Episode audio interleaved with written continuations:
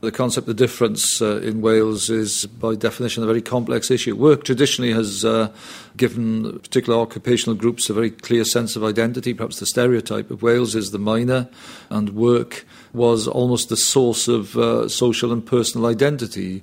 It wasn't a job, you were a miner. And that was a very clear sense of uh, social and political solidarity derived from that occupation. But of course, that's uh, a long gone industry, and Wales is much uh, more diverse in its economic activity, far more different types of work now from the old heavy industrial base that we would have identified in the last century. And Wales now spans almost all the industrial classifications in terms of work that can be found in Wales. And that clearly creates as much difference as it does connections. People in different occupational categories have a very different experience of the world of work from the lifetime jobs of the mining industry.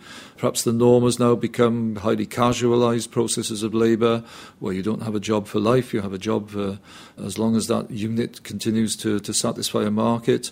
We have people holding in Wales portfolios of jobs in part time, casualised work where it takes perhaps three jobs to make a, a living income.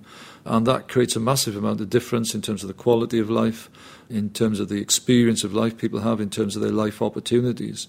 We also have a high degree of worklessness.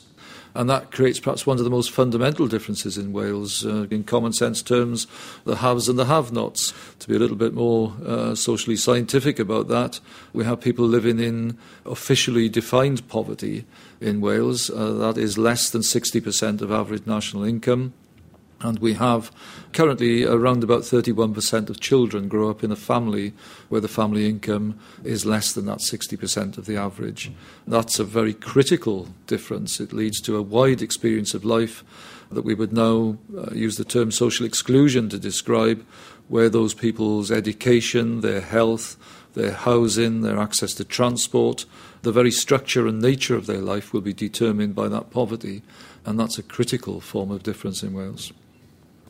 Clearly, there are policies that, uh, that attempt to eradicate that poverty. We have had some success in the last 10 years. We saw, in fact, child poverty reduce from about 33% to about 24%. But in the last two years, it's gone back up to about 27. And you know, that's a, a serious setback to the kind of policies that we felt would help eradicate that consequence of worklessness. What can you do about it? Well, you try and um, diversify the economy, you try and develop new work opportunities, you try and link the unskilled with the new skills that emerging industries require.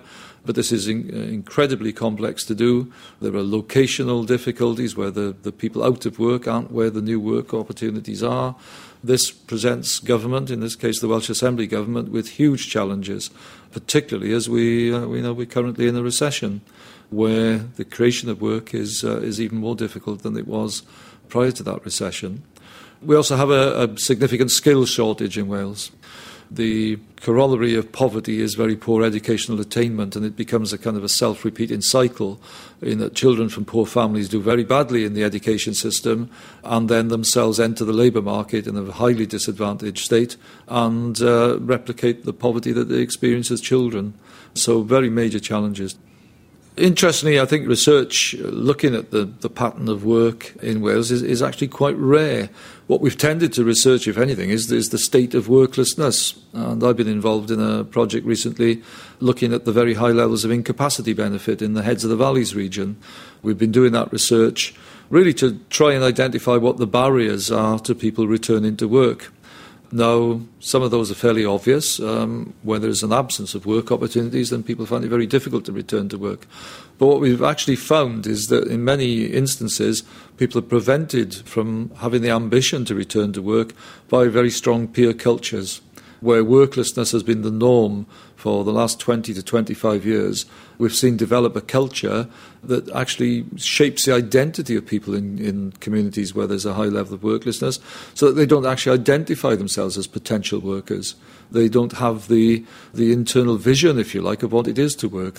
They have very few people in their peer group who have had the work experience, and they have very few role models of people who actually have gone out and made a career for themselves in the outside world. So we've found in many of the communities we've, we've looked at highly depressed ambitions, particularly amongst young people, in terms of what their work aspirations might be. And what we've also looked at is what, what you do about that. And we've looked at a number of projects that uh, attempt to bring people back from that state of worklessness to a, a work ready state.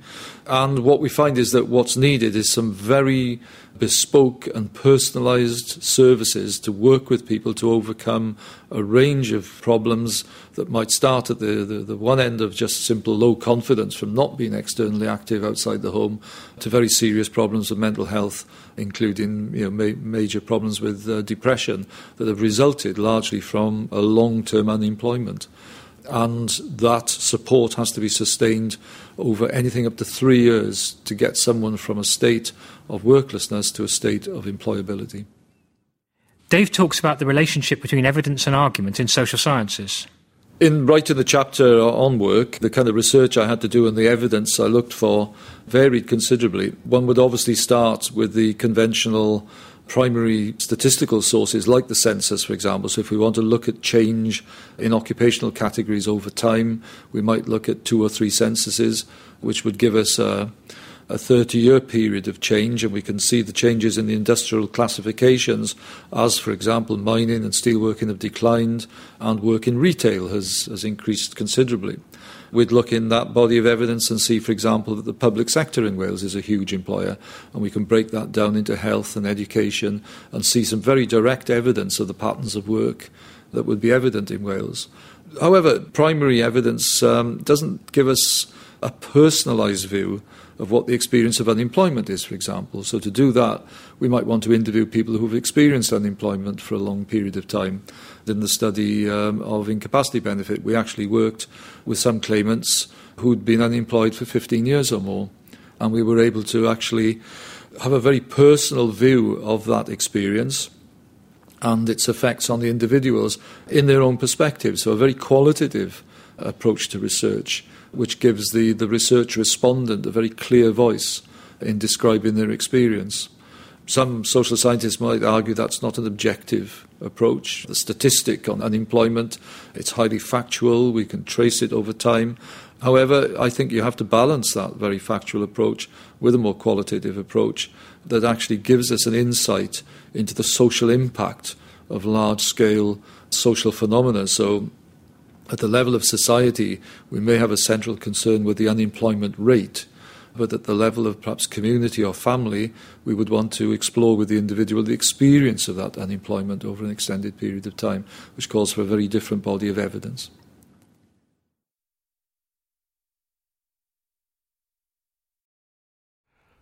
From the Open University. For more information, go to www.open.ac.uk forward slash use.